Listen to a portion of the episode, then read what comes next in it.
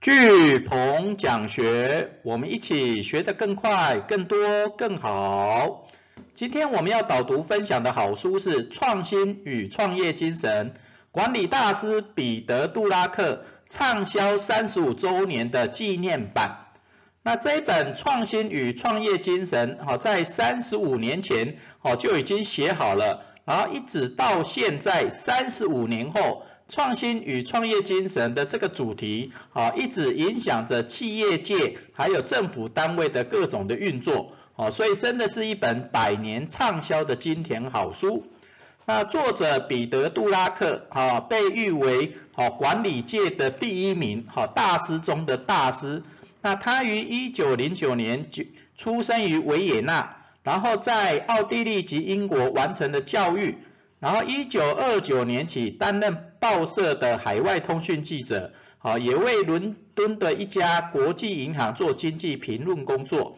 在一九三七年移居美国以后，好，一样为英国的银行做保险集团及经济的分析。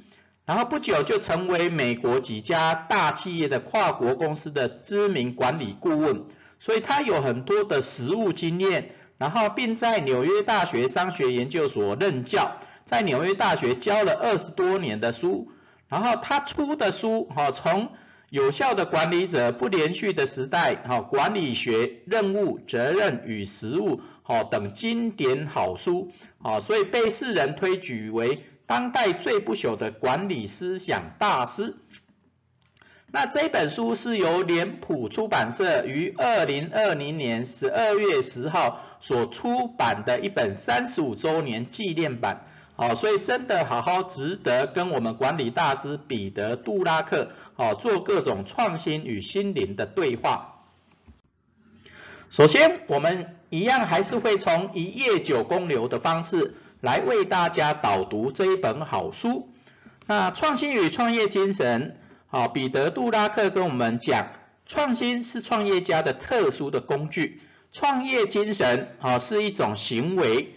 那他们借由创新，把改变当作是一种开创另一种事业或服务的大好机会。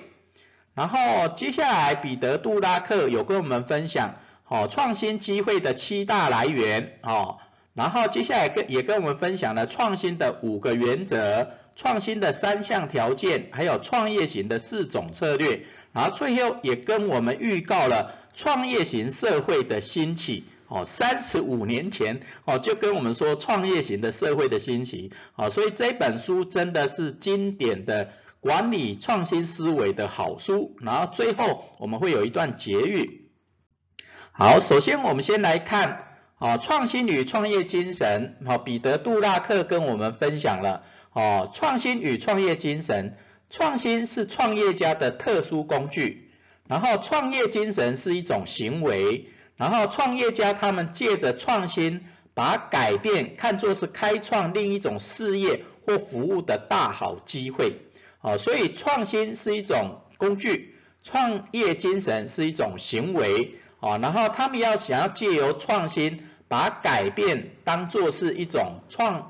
造新事业、新服务的机会，哦，那这一本书在被很多人所推崇，哦，然后这些年来很多创新与创业的好书啦，或创新与创业的理论，很多的管理模式，哦，都不出管理大师彼得·杜拉克在一九八五年就提出的创新与创业精神的这个观点，哦，所以真的从一九八五年。哦，创新与创业哦就被提出哦，所以真的很不容易。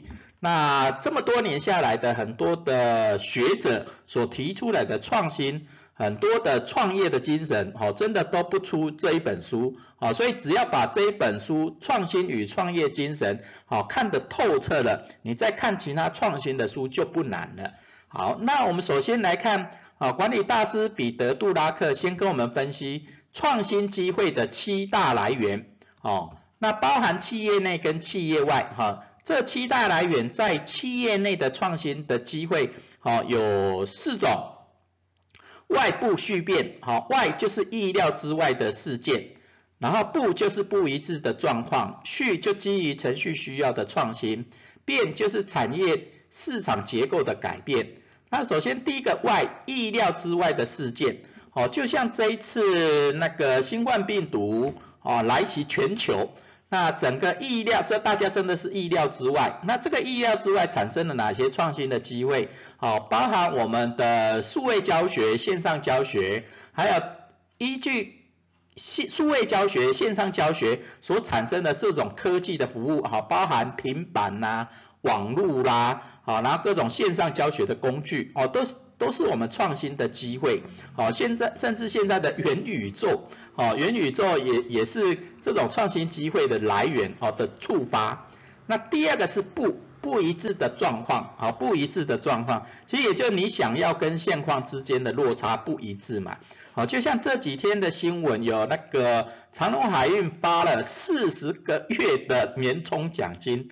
哦，四十个月的年终奖金不是四个月哦。好，那长隆海运他们是货货柜装运嘛，对不对？那以前的船运，以前的船运都是你把货物直接运装置在那个船上，对不对？所以你要花很多的时间去把货物装到船上。那这种想要让货物快速抵达、快速拿到的期望，就跟现况时间要等很久不一致嘛，所以才有后来的那个货柜轮，对不对？好，也就是你先把货物先装在货柜里面，然后等轮轮船一靠岸，马上把货柜装到轮船上面，那这个时间就会节省很多，然后到达。你你想要去的港口的时间就更快，OK，好，所以这就不一致的状况，然后就会产生创新的机会，然后你就有机会得到四十个月的年终奖金，OK，好，那第三个是序，好，基于程序需要的创新，啊，基于程序的需要的创新，这就有点像流程的改变，啊，例如说我们以前去麦当劳都要排队，好，买买各种的汉堡早餐，对不对？但是你现在到麦当劳有得来速，那这种得来速就流程程序的创新。啊，你只要开车进去，然后点餐，然后下一个窗口付费，再下一个窗口就可以拿到你点的餐啊，点的汉堡。啊，所以就基于流程程序的创新，OK，好，那第四种是变改变。啊，那产业与市场结构的改变。哦，就像那个我们买以前买那个 CD 唱盘哦，CD 卡带。那也就你要买音乐的产品，你去就要透过买卡带、买买那个 CD。但是现在市场的结构已经改变了，你买音乐的这个种产品或影片的产品，你只要透过网络，好像网飞啦，好或各种的网络服务厂商，你只要买一些音乐或影片的产品，你只要上网买就可以了，好，这就产业市场结构的改变，好。那这是属于企业内部创新机会的来源，好，你都可以透过企业内部的改变，好，然后就有创新，OK，好，那就是外部续变。那企业外部的续的创新机会来源就人认识，人认识由企业外的包含人，就是人口统计资料的改变，好，人口统计资料，好，例如说少子化，好，那少子化很多就是。呃，小孩子越来越宝贝嘛，对不对？然后老人家也越来越少，那你因为人口少少子化，有什么样的商机？那老年化哦，服务的商机，好，那这些都是人口统计资料改变以后的创新机会来源。那第六个是认认知的改变，哦，认知的改变，哦，就像。就像你你对那个市场的认知、产品的认知的改变，例如说你认为产品应该越小越好，对不对？好，所以像手机，我们就就以前是那个大黑金刚大的，好，但是你认为通讯你只要握在手上就可以了，好，然后它就变成一只小手机，然后你认为你只要用手指滑，它就可以滑手机的，好，所以认知的改变也会会让各种的机会就来了，OK，好，所以好好去观察。大家哦，不管男生也好，女生也好，老人家也好，小孩子的也好，他们认知有什么改变？一代一代真的都会不一样。当认知改变以后，商机就来了。OK，然后最后一个叫是新知识哦，新知识的来临更会带来各种创新的机会。好，例如说现在网络的各种的新的知识很多嘛，对不对？因为网络带来整个产业的改变。那以前我们行销要透过什么产那个产品价格通路促销的四 B 是行销四 P 的知识行销，对不对？但现在的行销已经不是产品价格通路促销这样，也就以前是产品做好，你只要透过四 P 的促销，啊，产品变好，价格变低，对不对？然后通路改变一下，然后那个这些都是属于旧的知识，对不对？但是你新的知识网络来了以后，你可能透过网络行销，对不对？那网络行销就有新的知识。哦，甚至有报文行销哦，你要怎么写报文的新的知识？那这些新知识来了以后，你掌握住了，你也可会有很多的创新机会的来源。OK，好，那这就是创新机会来源的七大来源。外部序变人认识，好，外部序变人认识，好，这就彼得杜拉克跟我们分享的创新机会的七大来源，好，那这七大来源也是影响了很多企业对于创新的认知，对于创新的行为的改变，OK，好，那接下来彼得杜拉克又跟我们分享了创新的五个原则，啊，除了你要掌握创新的机会以外，你要也要掌握创新的五个原则。那这五个原则就是分任减小领，好，分任减小领。第一个分就是分析，好，分析创新始于对机会的分析。所以创新你要怎么创新？很简单，就把彼得杜拉克的这七个创新的来源一个一个的分析，你就知道很多的机会都来自于这七个。啊，例如有什么意料之外的事啦，有什么不一致的状况啦，然后有什么流程需要改变的啦，那市场结构有什么改变，对不对？好，那人口有没有变多变少？哈，不同的人口有没有变多变少？然后一般不同的人对产品也好，流程也好，服务的流程也好，他有什么认知的改变，对不对？然后有没有新的知识？好，终身学习最重要，对不对？啊，所以透过各种机会的分析，这几种机会的分析，好，你就知道怎么创新。那第二个是认知，好，创新有时候是一种观念的，对不对？但是有时候就是认知的，好，就像我们前面讲的认知的改变，对不对？然后第三个是简单，你的创新一定要简单，然后目标要特定。啊，不然你什么都想创新，等于没有创新嘛，对不对？啊，所以不要太复杂，好，简单化，然后目标特定，啊，创新就把一件事情做到最好，对不对？然后稍微改变，从创新的七大来源，好，把目标简单化，把目标特定，你的创新就会快，对不对？也能够符合客户的需求。好，第四个是小的，好，有效的创新都是从小的开始做起。对不对？哦，不要想象说你要改变全世界的创新，对不对？所以从身边的各种客户的问题、消费者的问题、我们人的需求的改变，哦，从小开始做，哦，就是创新。OK，好，那第五个是领导，啊，所以领导是一项成功的创新是朝着领导者的地位而努力。那这个领导者不是说我们我们公司的领导者，而是你你在这个市场的领导地位。对不对？好，你想要有成功的创新，你要朝着这个产品啊，这个市场的领导者的角度去发想，好，去创新。那你只要这样努力，当你在这个市场这个产品的领导地位建立了以后，你的创新的努力就会被认可。那你以后你各种的创新，人家就会越接受你，对不对？好，那这就是创新的五个原则：分任、减小领。那接下来。创新当然也有条件，对不对？好，彼得·杜拉克跟我们分享了创新的三项条件，好，其实就知识长处市场，知长势。好，知识，啊，创新就是一种工作，工作需要以知识为基础，对不对？啊，所以不管你的产销人发财，各种管理的知识越懂，你对产品的知识越了解，那你的创新当然就越好，对不对？所以第一个知识最重要，啊，创新知识最重要。第二个创新必须配合创新者的长处，好，也就是你们公司你的长处在哪里，你要往那个方向去创新嘛，对不对？好，你不要一直不要一直觉得呃你的弱弱点很多，对不对？那你一直去改善弱点，说实在，你改善弱点哈，去解决问题的时间花的真的会比创新还要多啊，所以你创新只要依照你的长处啊，你快速的连接这。创新的七大机会啊，你的创新就能够又快又多又好，对不对？好，所以要配合你创新者的长处，好，或是说你们公司很会创新的人他的长处，好，那好好创创新，那创新机会一定看得到。那第三个就是市场，啊，创新的条件真的在市场，因为创新必须接近市场，要专注市场，然后并由市场来驱动。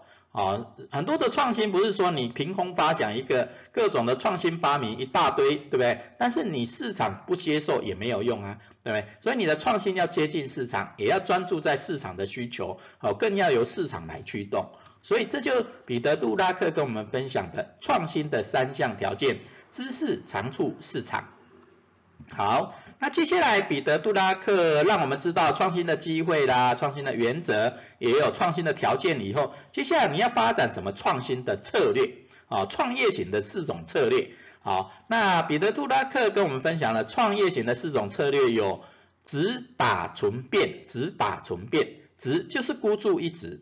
哦，你要创业型的创业型的创新，哦，真的要孤注一掷，哦，也就要把你的所有的资源，反正就全部投入，你只有用全力投入孤注一掷的精神，那个创新才会发生。OK，好，那第二种是打击对方弱点的创创业型策略，哦，也就你你当你的专长还不是很明显的时候，那你就看对方弱的在哪里嘛，对不对？那对方弱的地方，你只要发明哦或创新跟对方很像的，但是比他好的，就打他的弱点，那也是一种创业型的策略。好，那存就是生存利基，那生存利基其实就是你的专长，前面讲的长处嘛，对不对？那像我们台湾有很多的那个隐形冠军。啊，例如说很会做窗帘的啦，很会做跑步机的啦，很会做螺丝，很会做引擎，很会做灯灯泡的车车灯的啊，那这些都是属于你的生存利基，对不对？所以把自己的长处发挥到最好，那这种创业型的策略也会发挥的很好。OK，好，那第四种是变，改变价值跟改变特性。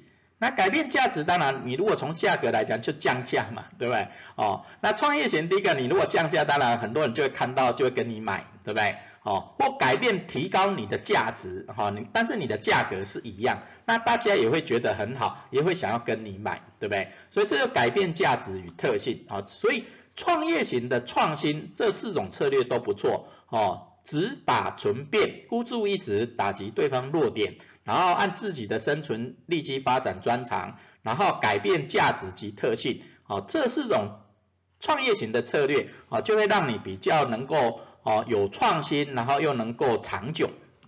好，最后彼得·杜拉克真的很厉害，因为他在三十五年前就提出了创业型社会即将兴起。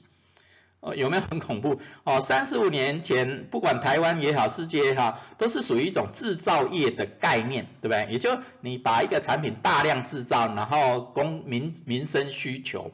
但是那时候，彼得·杜拉克就有想到，创业型社会即将兴起。OK，好，那他的观观点发想在哪里？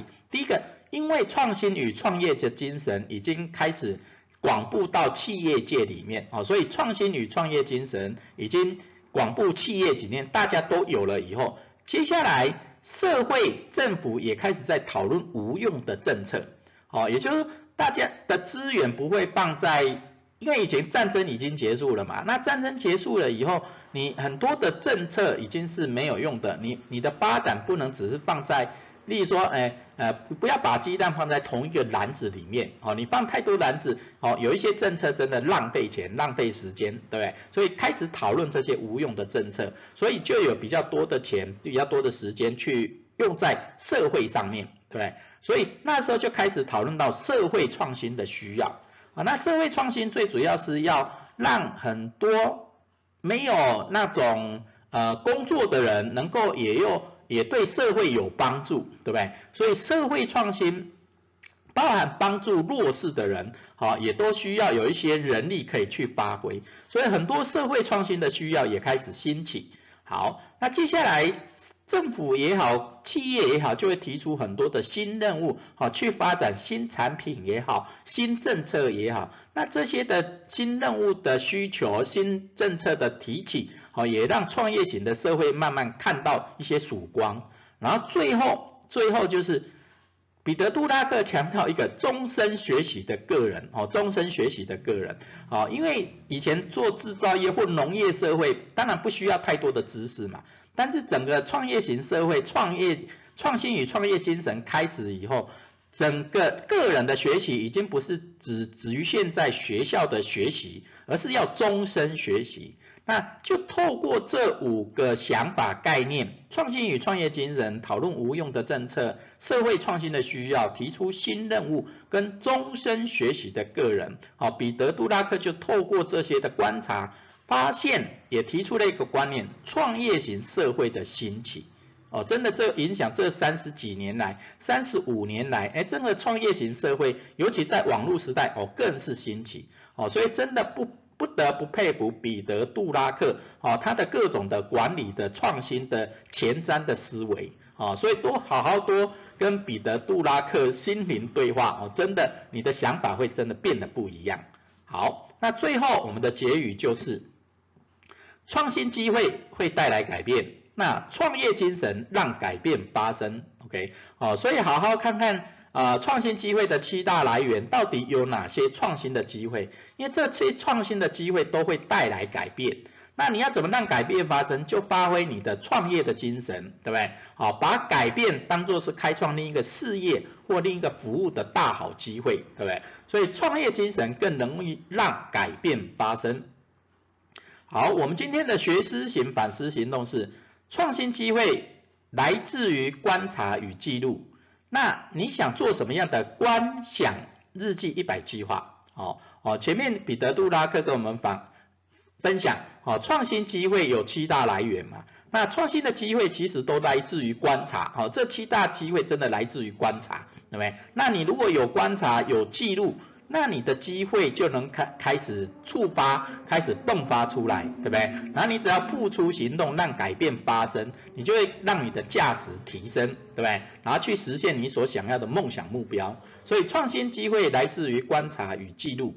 那你想想看，你想做什么样的观察与想象的记录？观想日记，好，写一下观想日记啊。例如说，我们的我们学习教练一百计划有学思行日记。那你也可以用旧式快读书法写你的旧式快的观想变通的日记。好，那你只要好好写观想日记一百计划一百天计划，好，你真的可以看到很多的创新的机会跟创新的来源。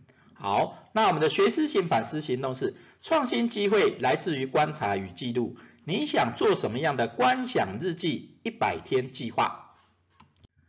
好，我们今天的创新。与创业精神聚鹏讲学导读说书就到这边，感恩。